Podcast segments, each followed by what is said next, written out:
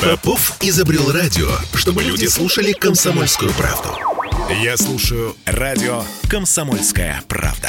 И тебе рекомендую. Картина недели. Три десятка погибших, под сотню пострадавших. Спецоперация по изъятию кек с разливным сидром по всей стране. И э, вопрос такой, послевкусие вопрос. Это внутренние враги или просто дебилы? Э, кому в голову может прийти идея бодяжить яблочный сок с метиловым спиртом на продажу? Мы вернулись. Я Дмитрий Делинский, ректор Гуманитарного университета профсоюзов Александр Записовский. Подводим информационные итоги уходящей недели. Александр Сергеевич, к концу этой недели стало понятно, откуда вот у этого мистера Сидра спирт да, Поли... украли у милиции. Да, полицейские полиции, искали да. цепочки поставок, внезапно вышли на самих себя. Эта жидкость с 2012 года хранилась на складе МВД, изъятая во время какой-то проверки. И в какой-то момент пропала. Но. Там уже полетели погоны, одни генеральские, другие полковничьи. В общем, все очень серьезно.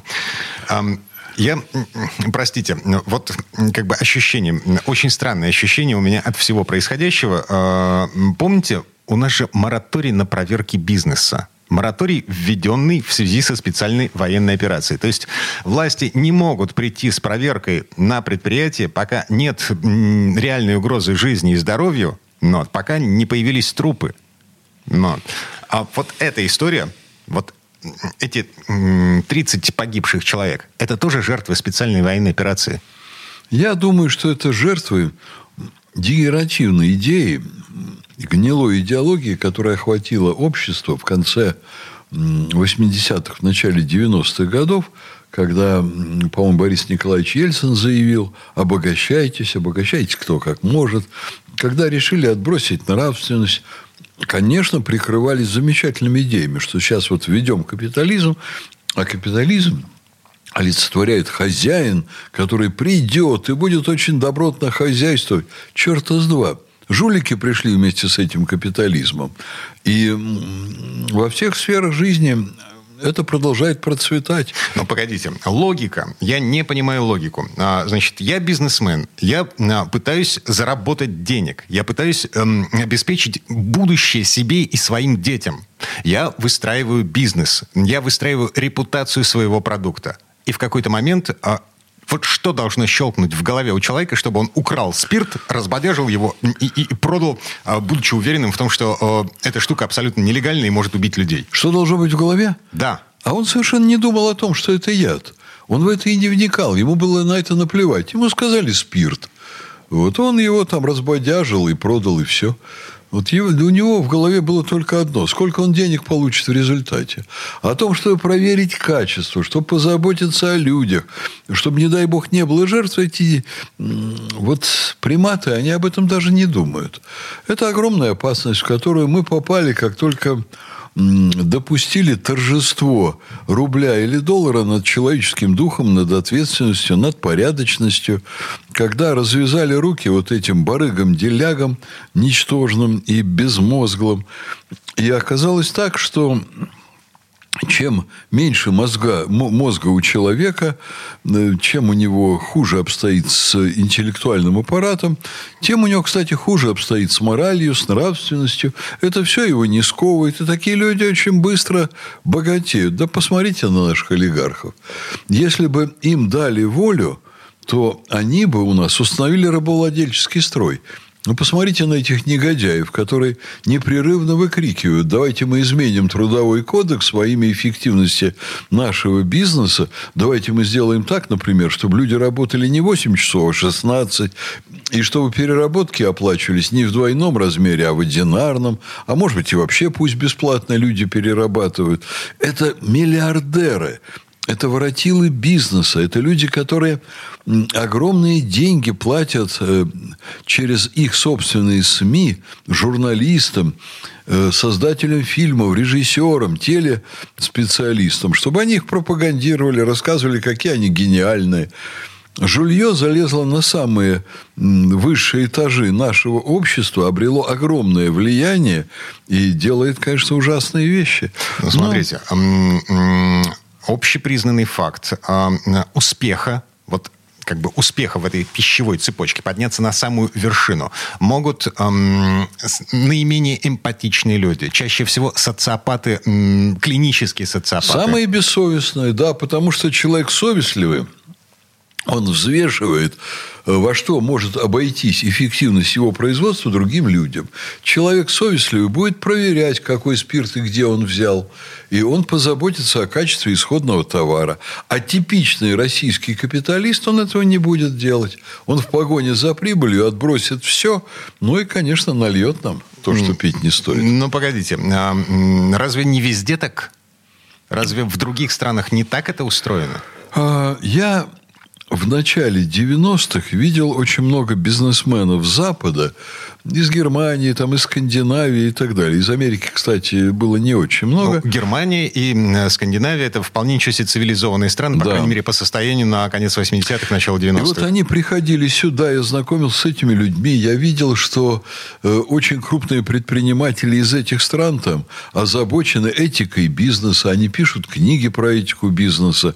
Вот, и я одного из них взбесил невероятно, когда я ему сказал, как же вы будете развивать бизнес в России, когда когда у нас сплошь там дают взятки, сплошь ведут себя нечестно, как вы будете их брать партнерами? Кого И? вы тут будете брать? Он просто взбесился, потому что он понимал, что вообще само его сотрудничество с зарождающимся российским капитализмом, оно идет против его собственных принципов. Понимаете, он мне подарил книжку свою собственную об этике бизнеса, вот, а я его тут же упрекаю, что он собирается строить бизнес в России, связываться с жуликами. Вот. И у него было, видимо, ощущение, что я его просто поймал за руку. Вот. Он, конечно, начал говорить, что это не мое дело, как они тут будут себя вести.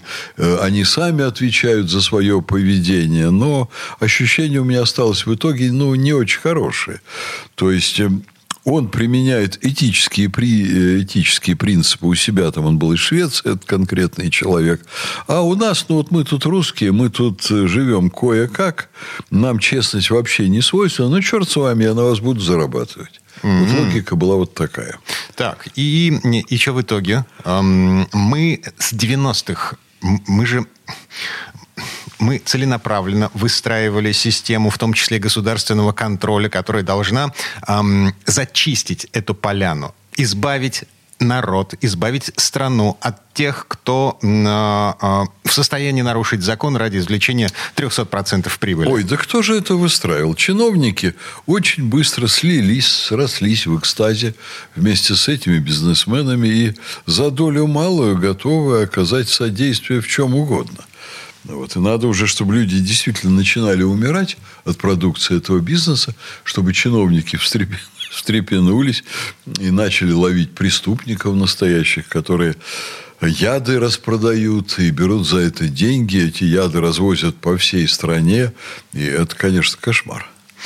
Так, ладно, подводя черту под этой историей, я тут в связи с вот этими печальными событиями в Поволжье, я узнал, что, во-первых, настоящий сидр – Um, он пахнет навозом и сеном. Ну и да, он пахнет подгнившими яблоками, но навоз и сено. И он мутный. Если э, вы пробуете э, что-то, что вам продали как сидр, и у него яркий вкус и запах свежего яблока, это э, водичка, это разведенный яблочный сок вместе со спиртом. В него напихали концентратов ароматизаторов. Это не продукт живого брожения. Это вовсе не значит, что эта штука опасна для здоровья. Это просто дешевое пойло, не имеющее никакого отношения с, к сидру, к настоящему по И 90% того, что продается в нашей стране под видом сидра, это вот оно самое. Вот это дешевое пойло. Дмитрий, ну, я здесь очень плохой собеседник для вас, негодный, потому что я вообще не пью спиртное. Никогда из детства. А,